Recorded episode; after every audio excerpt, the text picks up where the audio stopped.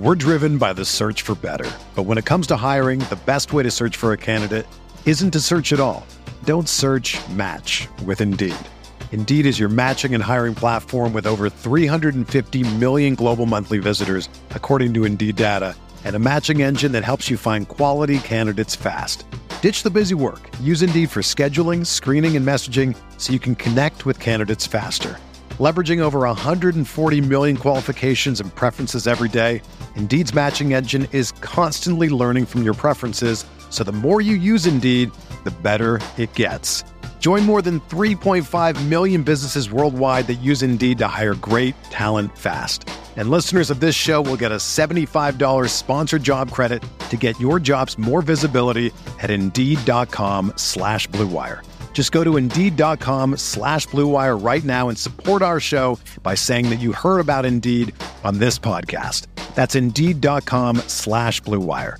Terms and conditions apply. Need to hire? You need Indeed.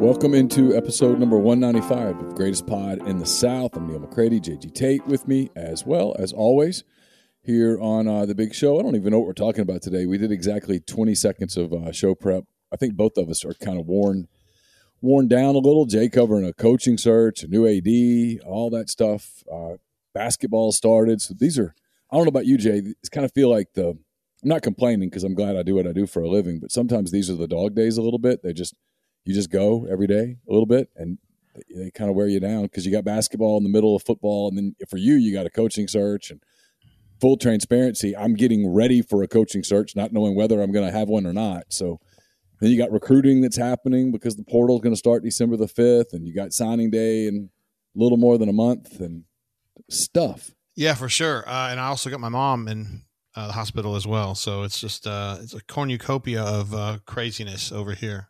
For sure, in Montgomery. Is your mom okay? No, she's not. Uh, she had a uh, she had an episode on Friday. I called nine one one. She went into the hospital then. She was unconscious Friday, Saturday, into Sunday. She's, I don't know what you would call her right now. She's just kind of floating in and out. She's got, well, she's been diagnosed with chronic pulmonary failure, and she's got various other complications and problems. And when she went in there, man, like I knew nothing about what happens to people in a situation like that. And so Courtney and I have done a lot of learning about living wills and last will and testaments and different physicians and what a hospitalist is and what they do and what a rehab hospital is and what assisted living is and what independent living is. And yeah, uh, it's been a very eye-opening experience. Fortunately, my mom and my dad both thought ahead a long, long time ago, and they got great uh, nursing home insurance. And so we have the luxury of knowing that she can get things paid for. But yeah, it's been, I just came from the hospital, and as soon as I finish this show and we get it out, I'm going to go back to the hospital. So just kind of hanging out with her and keeping an eye out for what's going on, you know. Not to get personal, but what is the prognosis? Um, you know, I think she's going to be on oxygen the rest of her life. Um, and she's going to be on a, she called it a BiPAP machine for the rest of her life. Like not all day, but she's going to have to go four or six hours a day. You could probably do that when you sleep, honestly. And uh, she's not moving right now, um, so that's not good. Um, I, I just think it's just going to be a new normal for her. She really wants to go home, like home, home, back home. And brother, I don't, I just don't see that happening. So I keep trying to kind of steer her in a different direction when she's like half awake, I guess. And she's still mad at me. She she is mad that I called people to take her to the hospital. So I'm kind of dealing with that too. I mean, I know that that's not reasonable or rational, but that's just kind of what she said. I'm not used to my mom calling me names and stuff. It's not, that's not the relationship we have. So uh, that, that was kind of, you know, jarring. How, how old is your mother? She's seventy-nine. Yeah. seventy-nine years young. Yeah. Yeah, my parents are eighty.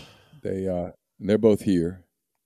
I'm, I always consider myself so fortunate that they are as healthy as they are. My dad has some physical stuff, like his bad, bad, bad, bad shoulder, and he had a knee replacement. He needs to have the other knee replaced, but th- that's such a hard thing to do. And now he's got some spinal kind of stuff, and so he doesn't move around as well as as well as he um, as he should. And I always feel bad because they get out and do a lot of things that I think to myself, I need to do, go do that. And you know what I mean? And you, your your day gets away from you, and I don't go over there anywhere near as much as I should. I know the day's going to come when they're not going to be around that I'm going to kick myself for it. And then at the same time, you're on the other side, you're you're trying to do all of the things that you're work obligated to do. I've heard you talk about that before, you know, where you, you're like, I'm, you, you feel guilty if you miss an Auburn game, for example, or whatever. I get it. It's, I guess it's just that, that work-life balance thing. The people that get that down pat, that I'm always, I don't know if jealous is the right word. I, I'm always very, I, I have a lot of admiration for the people that can get that down in such a way that they never seem to have conflict with it. I know my wife's like that. She just compartmentalizes so well. She can just go from work to my mom to, you know, and she's helped a lot with understanding where my mom can go from here as far as housing options. I mean, she just, she can just click off one and go right to the other and it's all good. I, I have a harder time doing that. Just changing gears so quickly, but yeah, it's, it's cool to have somebody around who's like that. And also when you're talking about your parents earlier, like you definitely have a responsibility to, you know, Campbell, Caroline, Carson, Laura. I mean, you, look, man, you're the, you're the co-captain or captain of that team, however you want to look at it, and that's got to be your primary responsibility. I get that. So, I mean, it's the way I'm living my life too. It just so happens my mom's down at, the, at this moment.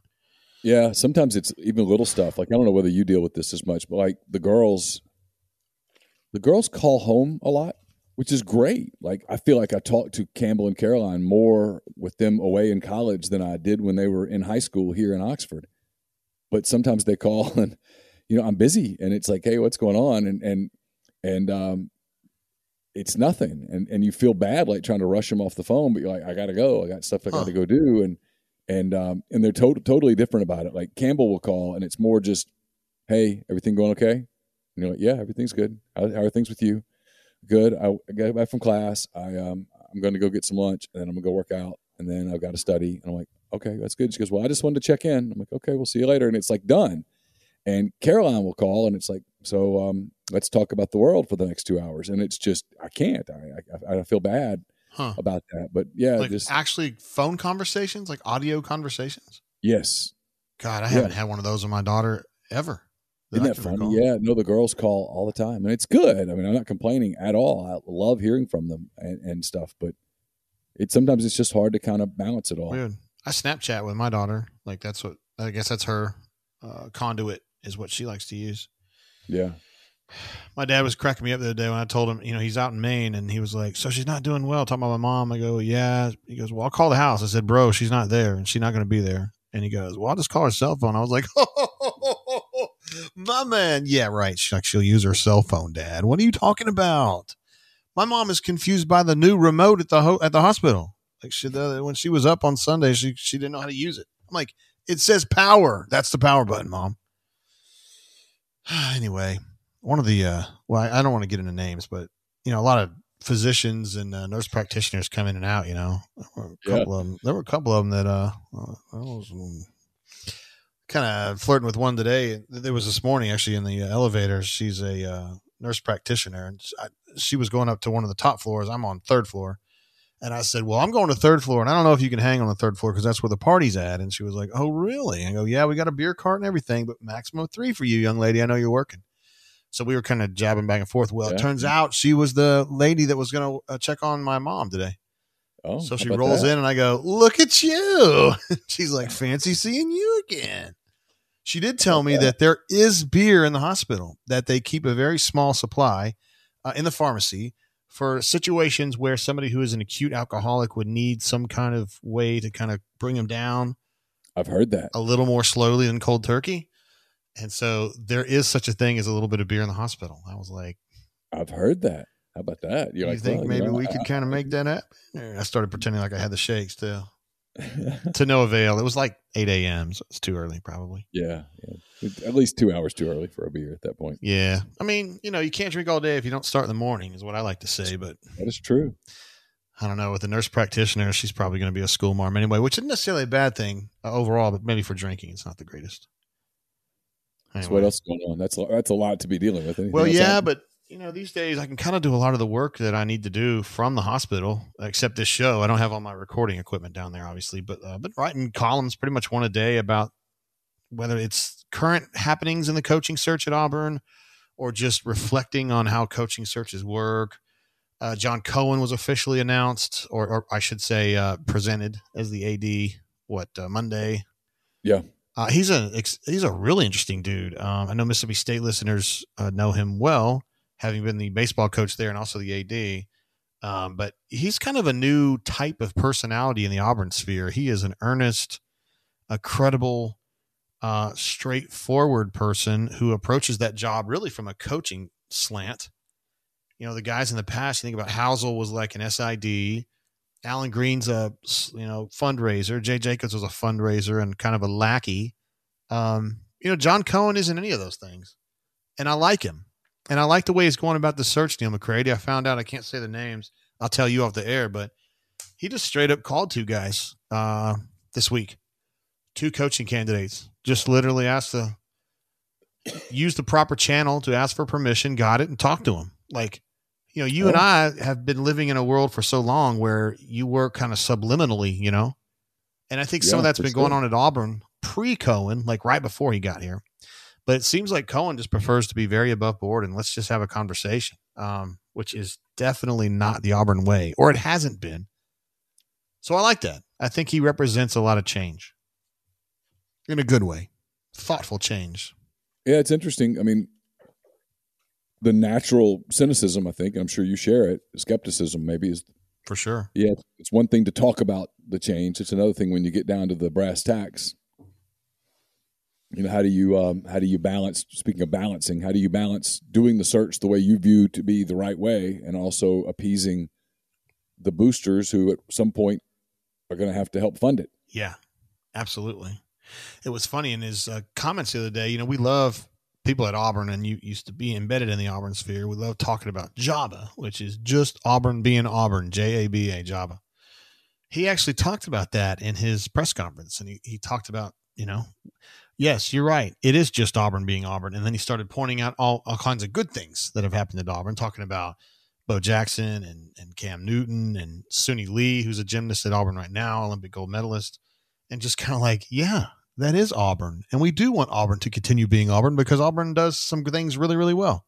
I thought that was an interesting twist. It was kind of a gamble embracing the Jabba concept, but it was a, it was a cool twist.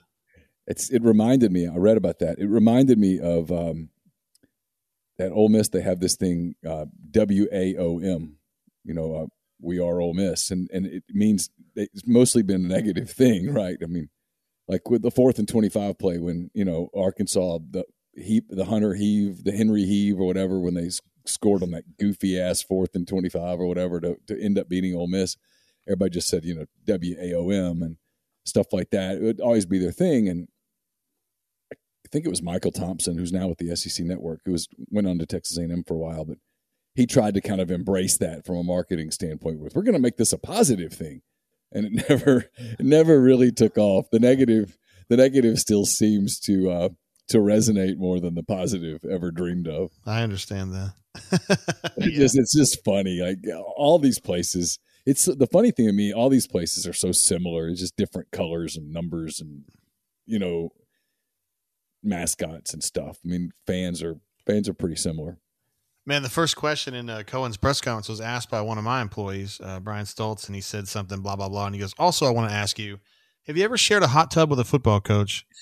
And the reason that's funny is because uh, Alan Green said that he had shared a hot tub with uh, Harsin be- like when they first met, long before yeah. Harsin was the football coach, and that's how they got to know each other. There's always such an odd footnote to a very odd relationship there. And then so it was just funny to hear Cohen ask that. He didn't know what it was about.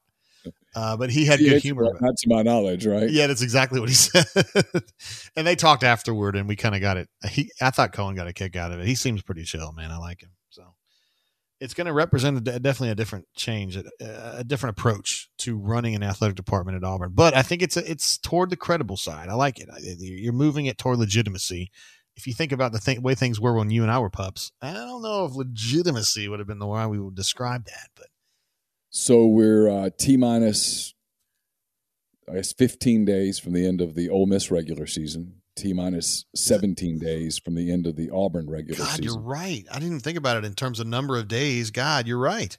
That's yeah, closer than I realized. Yeah, the Iron Bowl's in seventeen days. Um, yeah. Where does it stand? I read your, I've read what you posted on your board. Um, yeah. I mean, look, Lane Kiffin's in this. Um, I don't think that Cohen has spoken to Lane Kiffin. I don't think that's something, I don't think Kiffin rolls that way.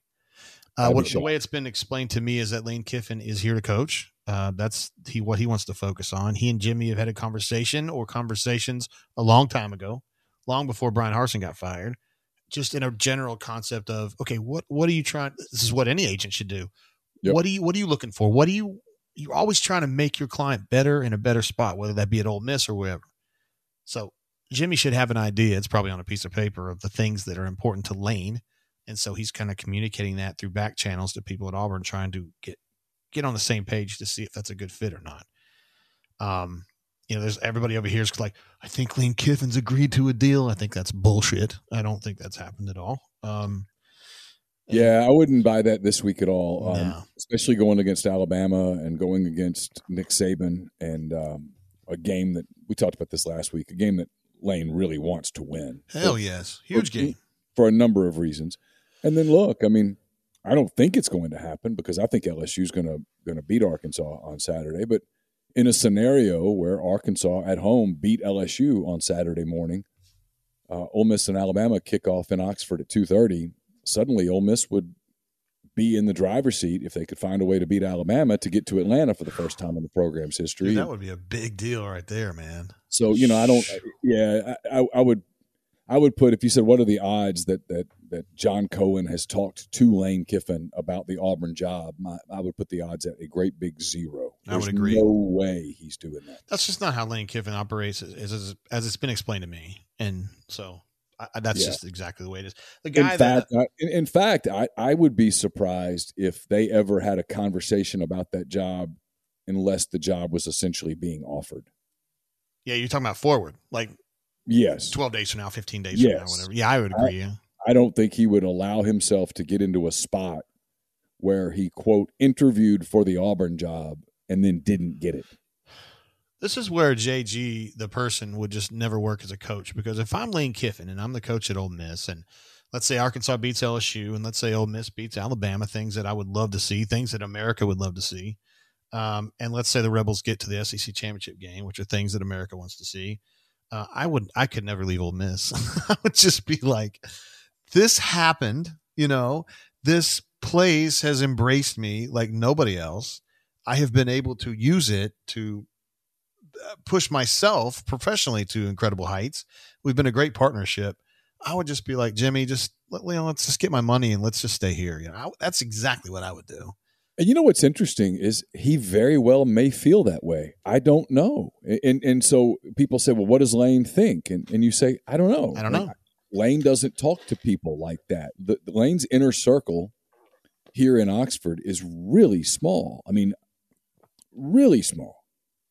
And so if you, you know, if you told me that Lane Kiffin uh, in his heart of hearts thinks, you know what, maybe I've found a place that's really good for me. Maybe, maybe this is, this has worked out the way that it has because it was meant to, and I'm, I, I need to stay here longer. I'm not done. Sure. If you told me that Lane Kiffin privately was telling people, hey, look, I've done all I can do. I got to get out. I got to maximize. I'd, I'd buy that. I, I don't know. And I'm I'm always interested in the people who are like, hey, Lane Kiffin's thinking this and Lane Kiffin's thinking that. I'm like, how the hell do you know? He doesn't tell anybody what he thinks.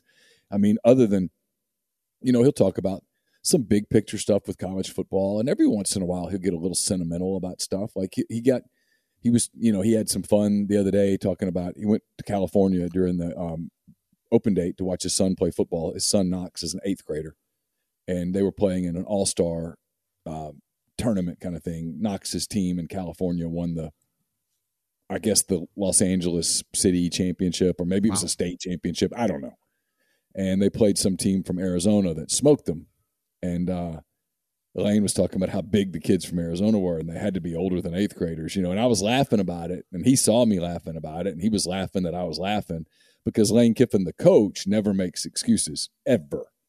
Lane Kiffin, the the uh, the, the dad, was making excuses. You know, like, hey, you know, they were bigger than that. And then he made some comment about, you know, he'd gone to see um, Oxford Middle School play against Tupelo, and um, he said those kids at Tupelo are um, were were really big and stuff. And I said, I said, well, everybody knows Tupelo cheats, Lane.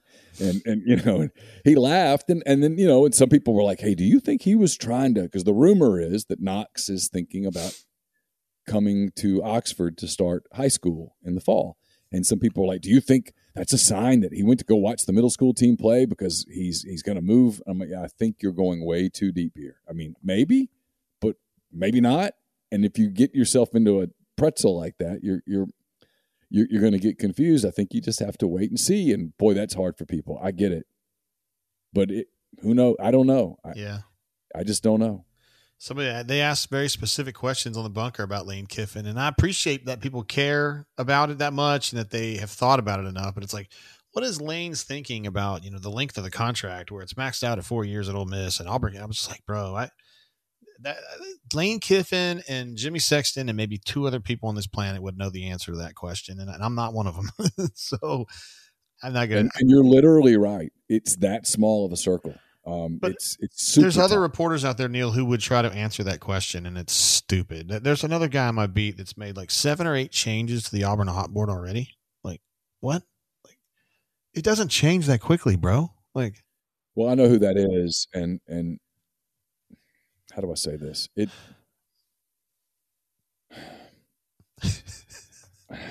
it it's look. It's, it's just a lack. A- it's a lack of experience. It's also a refusal, and there's people on my beat that are this way, that refuse to say the words, I don't know. I don't like saying that. I get the question. I know you don't. It's one of the reasons I, I I have a lot of respect for you as a journalist. I get the question sometimes like, well, if if Lane left, what would Ole Miss do? I don't know. I know what they would do. Better hire you. To be the football coach. Yeah, damn right. You beat you beat Philip Marshall. Philip thought he had a shot at getting the job over here, but he lost to you in that basketball shootout.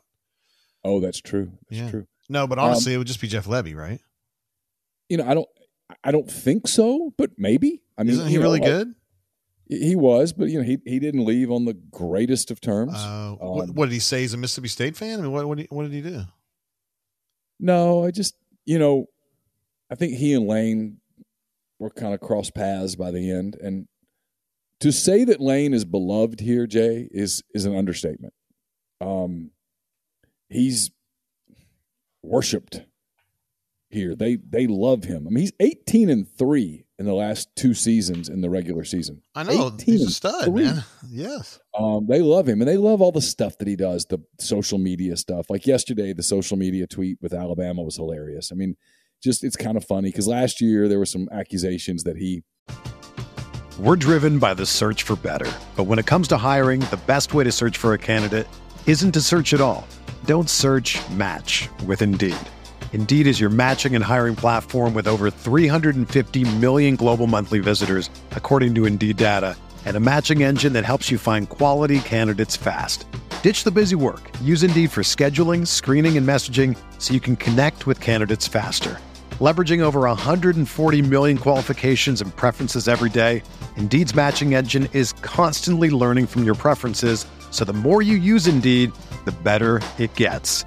Join more than three point five million businesses worldwide that use Indeed to hire great talent fast. And listeners of this show will get a seventy-five dollars sponsored job credit to get your jobs more visibility at Indeed.com slash Blue Wire.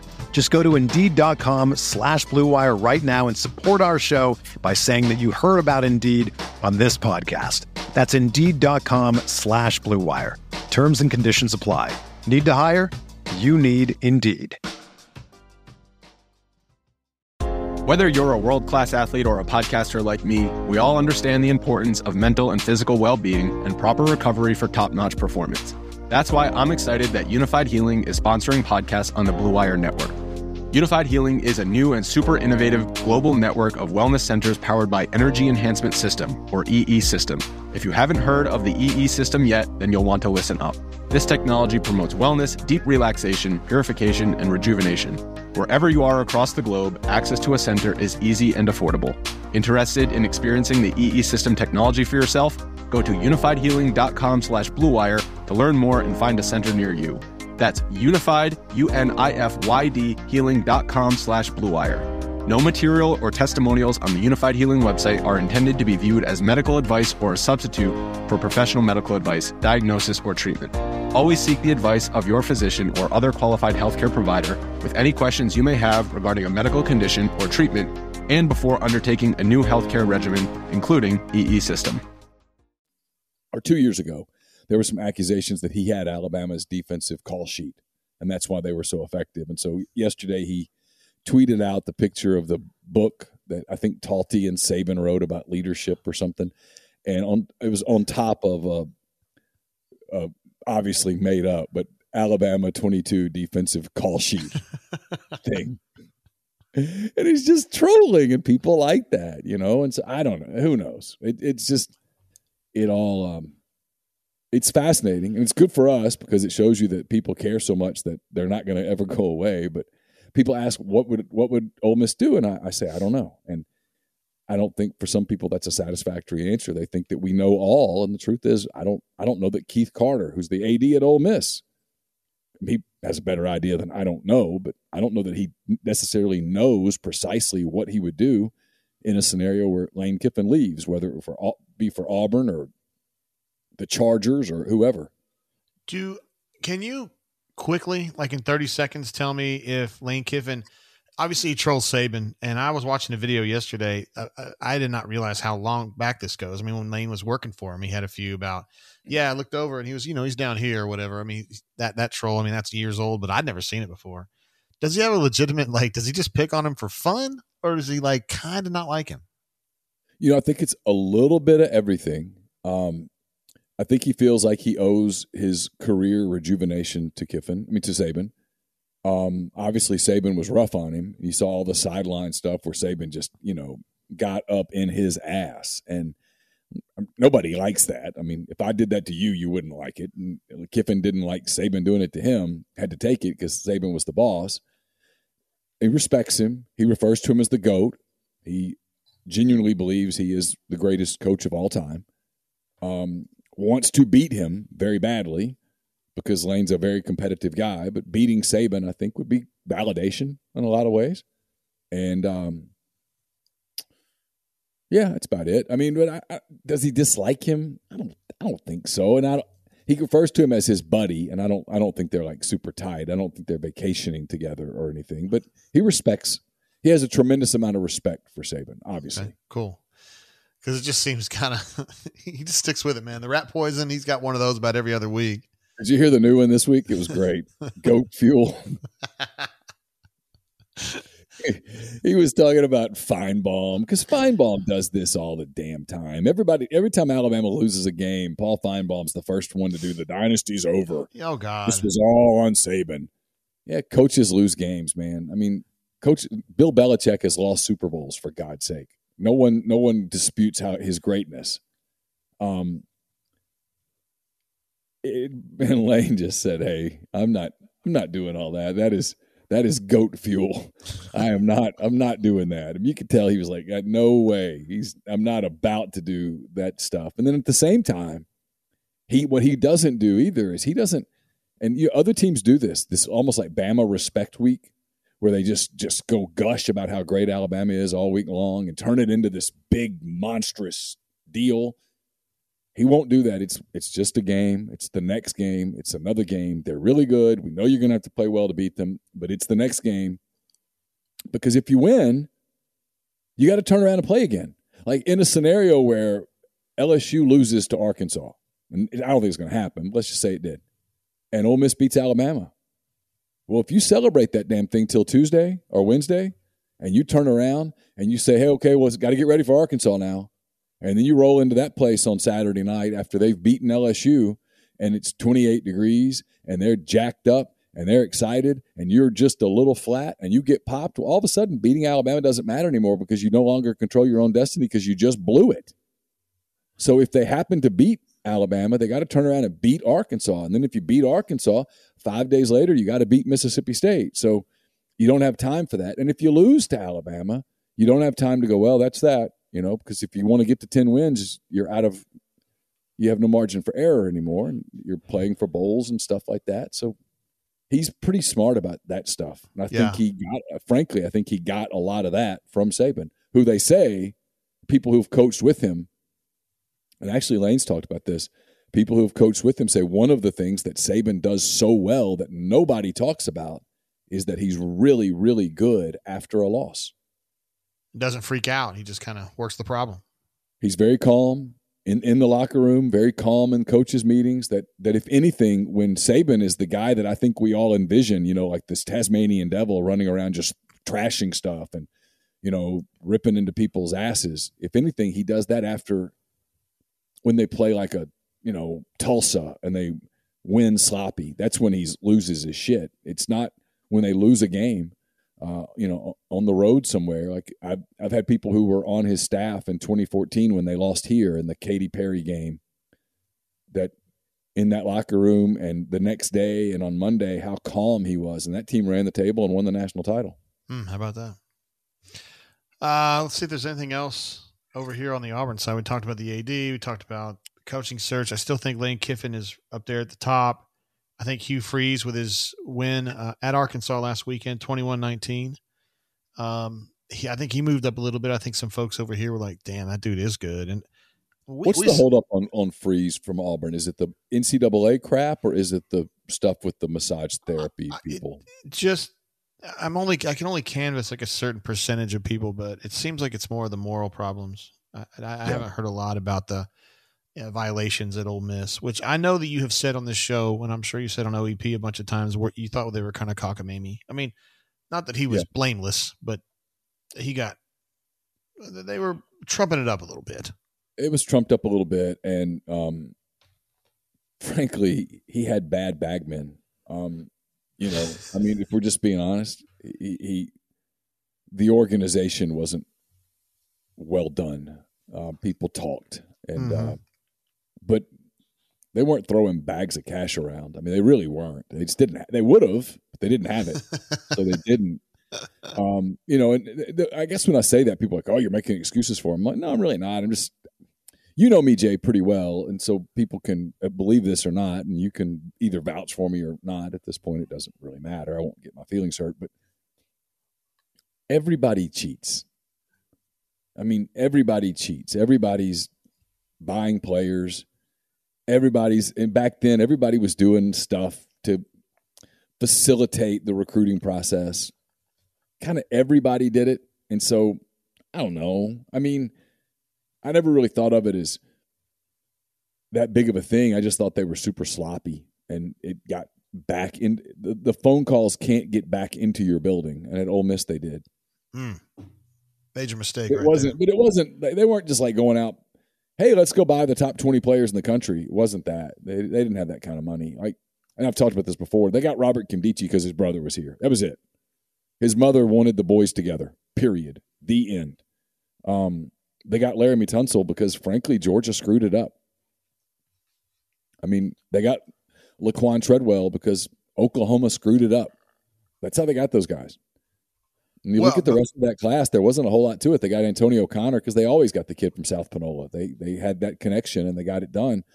The rest of that class was like, like they didn't pay for Mike Hilton, for example, who's still playing in the N F L. Mike Hilton was a three-star that nobody else recruited. A kid out of Atlanta that I think his best other offer was East Carolina. That was just a one of those recruiting evals that you get right. Sometimes you get those and sometimes you screw up recruiting evals. You've seen that. Everybody oh, yeah, that. for yeah. sure. Everybody over here is upset about Quinshon Judkins, who's been terrific for Ole Miss. But, yeah. You know, sometimes you they liked him. They just didn't love him. And Lane loved him, and it paid off. He's a hell of a player.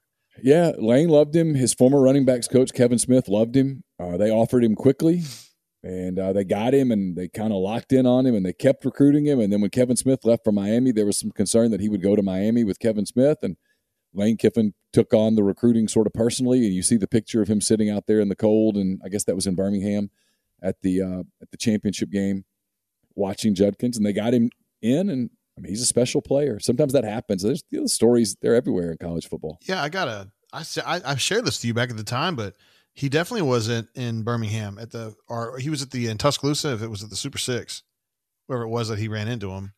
Yeah. And like, it's like an empty stadium. And my friend t- sends me a text of like Lane Kiffin and his kid, like, look who's here. And I'm like, at the Pike Road game? Like, yeah, he's here to watch Quinshon Judkins. Yeah. Cool. And you just asked him for a photo and he said, yeah, he was really cool. Word? I mean, yeah. yeah. I, can you imagine Brian Harsin doing that? Like, yeah, man, I'd be glad to take a picture. No, he would be like, buzz off, kid. Get away from me. Yeah, no, Lane gets a little, he's pretty aloof, but he's better about stuff like that than he gets, probably gets credit for. No, I, don't I definitely see that, yeah. I don't think it's his favorite thing. Um, I don't think he looks forward to the, uh, the, the, the, the the circuit where you go out and press all the flesh. I think he hates that. But press all the flesh is not a phrase I was expecting to hear today. But you know what I mean? It's kind no, of, I, I never heard that idiom before. Press the flesh. Like, you never heard that like in politics? Like, go press the flesh. Touch as many people as you can. You yeah, know? I'd like to do that. That's what we do in Punta Cana. No, I'm just kidding, man. I'm playing into the stereotype. I, I, I don't like Lane Kiffin's never going to be the guy that runs for office. No, I get it. I, I mean, get it. You know, I mean, like, you know, Tommy Tuberville's a U S senator today. Lane Kiffin's not running for Senate. He's a football ever. coach. He's a play yeah. caller. He's and if he's not, and if he's not, if you told Lane, hey, you can't coach football anymore, I think he would just go float around in the bay somewhere and fish. Like, I think he likes that kind of, might be him and one other person, but it would, it would not be, he wouldn't be at a big function. He would be someplace alone on the water fishing. Well, the things that Lane Kiffin would enjoy in that situation would be good fishing, good weather, and probably some Cathead. Cathead Distillery are makers of fine spirits and other delicious refreshments that can be found throughout the Southeast and beyond. Their newest product is spreading like wildfire throughout the fire pits, shindigs, and get-togethers of my locale and yours. It's the Cathead Sparkling, Neil McCready. It's a sparkling vodka cocktail in a colorful aluminum vessel, five percent A B V, one hundred calories, and as all glu- as always, gluten-free, sugar-free, and vegan. Cathead Sparkling comes in eight packs. Uh, well, there's two different groups of eight packs with four different flavors each. One of them is limeade, strawberry lemonade, mandarin, and cranberry. The new one is mango, raspberry, cucumber, and pineapple. You can find those in grocery stores, convenience stores, and liquor outlets near you. We always get ours at the A B C here in Montgomery, Alabama. Cathead uh, also, of course, made waves initially in the vodka space uh, with their Blue Cat uh, vodka, and also then their Cathead Honeysuckle came along, which has been crazy. Uh, these days, the Cathead Bitter Orange are selling like wildfire out there. You may also see their pecan-flavored uh, vodka, which has a green cat on it.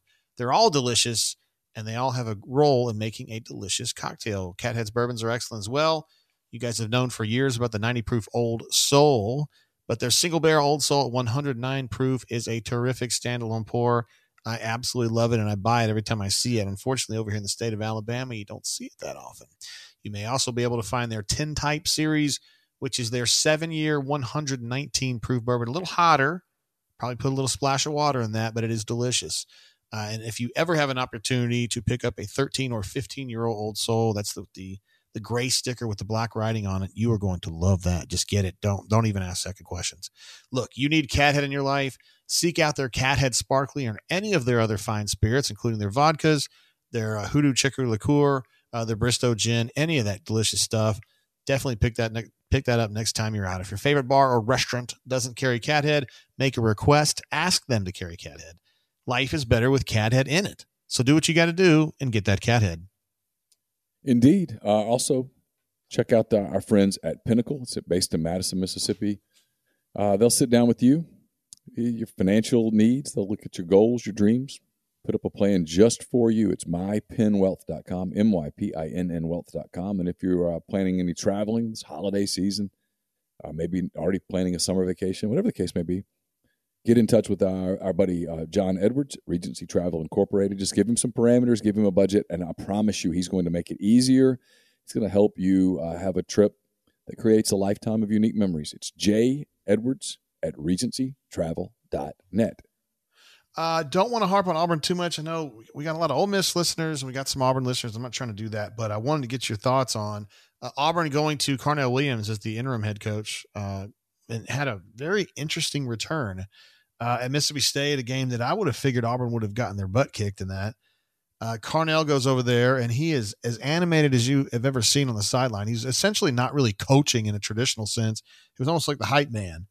And Auburn got down big and then just kind of dug their way back. And they were doing things they hadn't done in years. They were creating turnovers.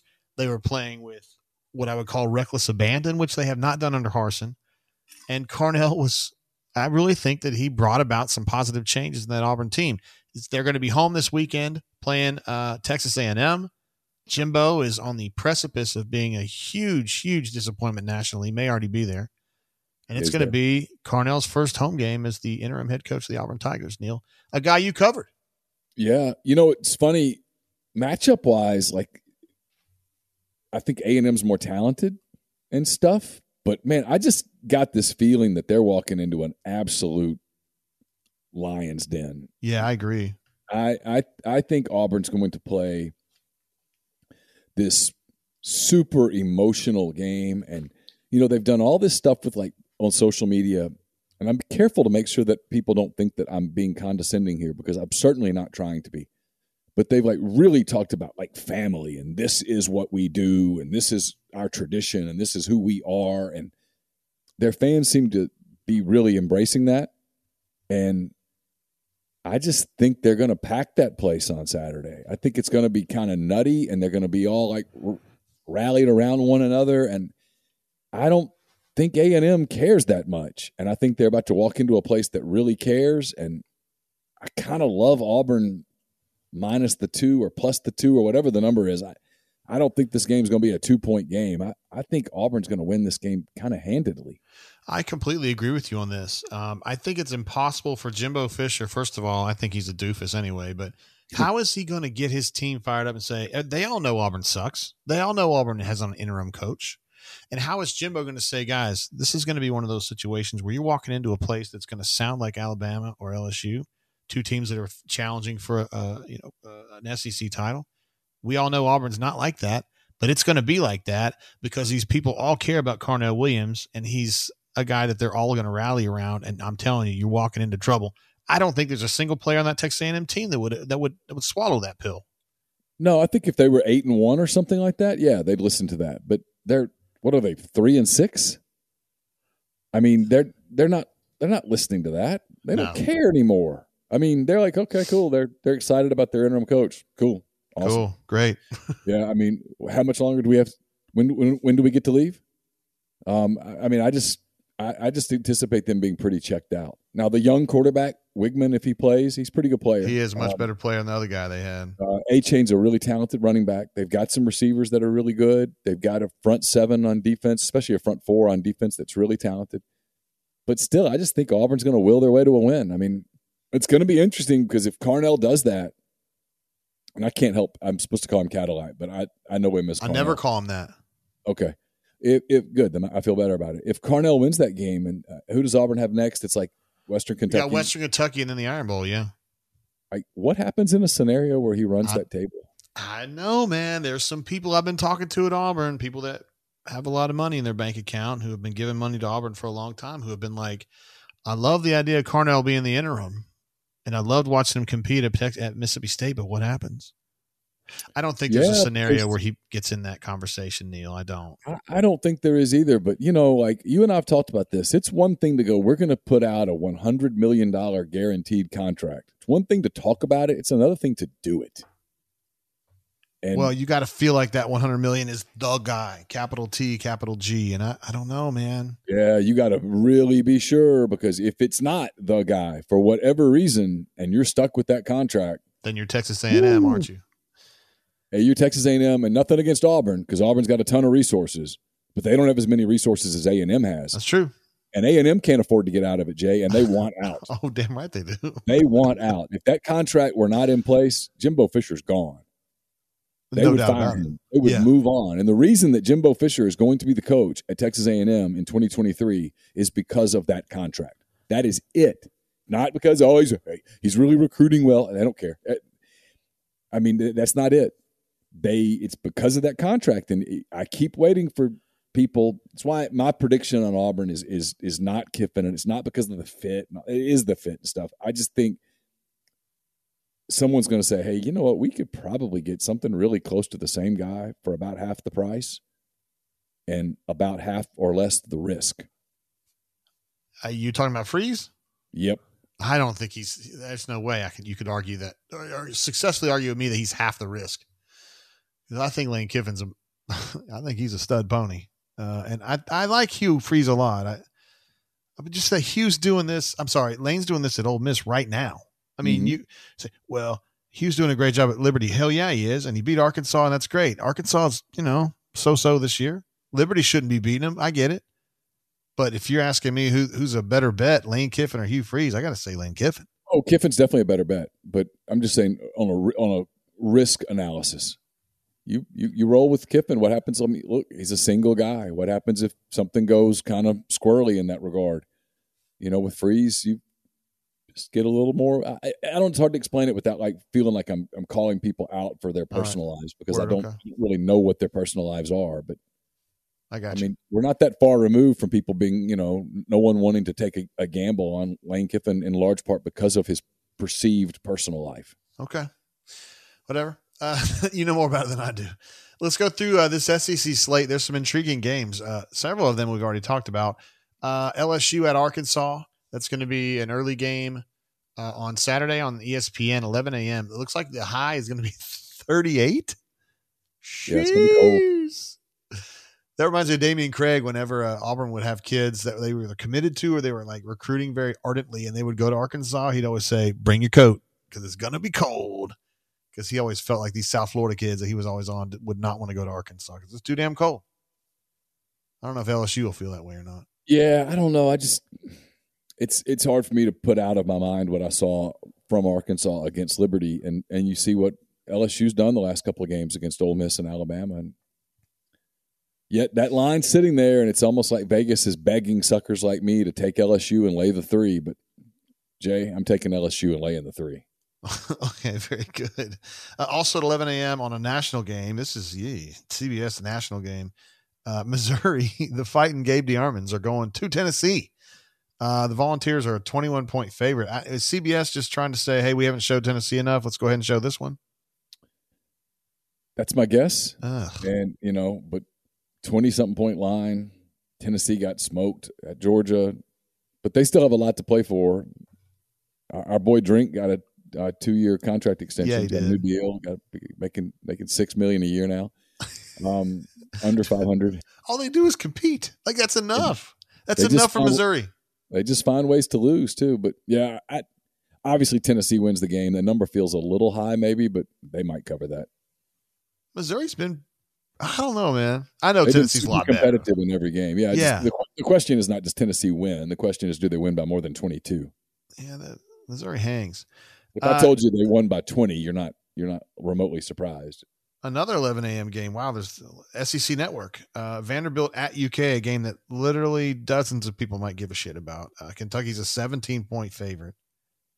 Have not been playing great football lately, although they had a, a good win last week. Yeah. Um, but they had been playing very poorly prior to that. This will be a very sobering, sad Commodore walk after last week when we all rallied for the big Commodore walk and they let us down. Yeah, this, they did this, let us down. This is going to be the disappointment. We are adjunct uh, Vanderbilt cheer fours. Yeah. Yeah, I'm done. I don't know what I they call them. We call them Eagle Fly Goods at Auburn, like the casual Auburn fans. They're just the Eagle Fly Goods. I wonder what they call them at Vanderbilt. They just call them Vandy fans. Yeah, Vandy. Alabama uh, at Vaught Hemingway, two thirty on C B S. It's going to be sunny. It's going to be fifty-one, which we'll call mild. Uh, Ole Miss at an eleven and a half point dog, doggy dog, dog, dog. Mm.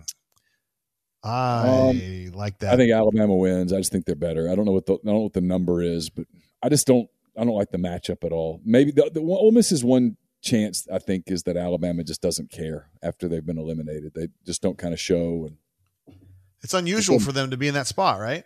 Yeah, they hadn't been in the spot in ten years.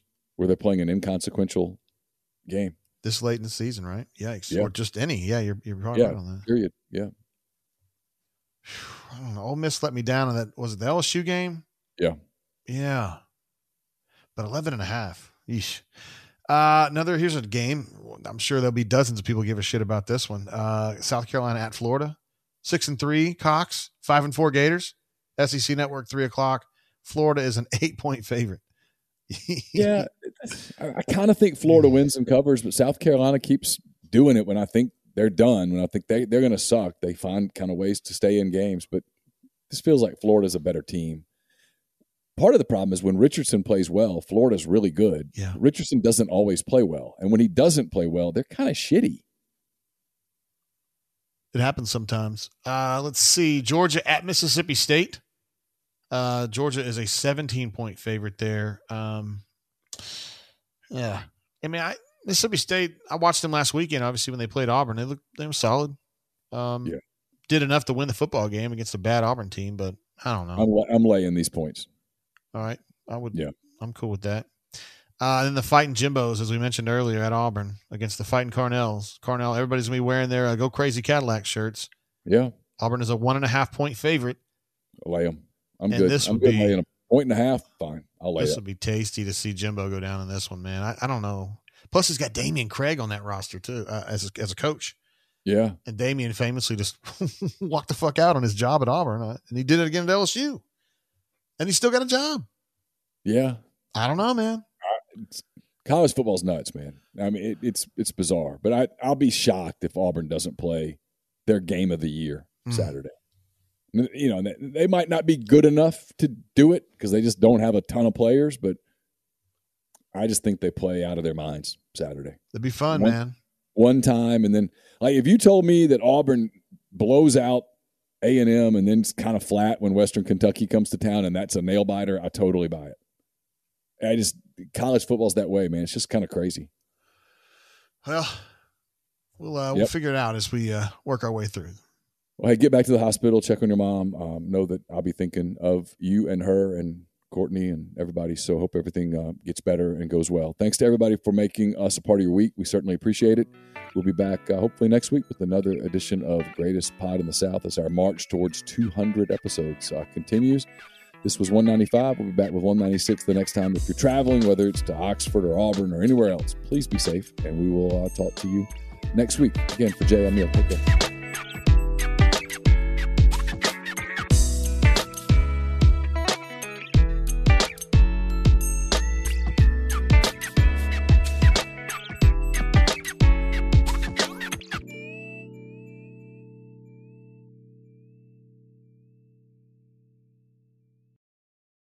Everyone knows therapy is great for solving problems, but getting therapy has its own problems too, like finding the right therapist, fitting into their schedule, and of course, the cost. Well, BetterHelp can solve those problems. It's totally online and built around your schedule. It's surprisingly affordable too. Connect with a credentialed therapist by phone, video, or online chat, all from the comfort of your home. Visit better help dot com to learn more and save ten percent on your first month. That's BetterHelp, H E L P.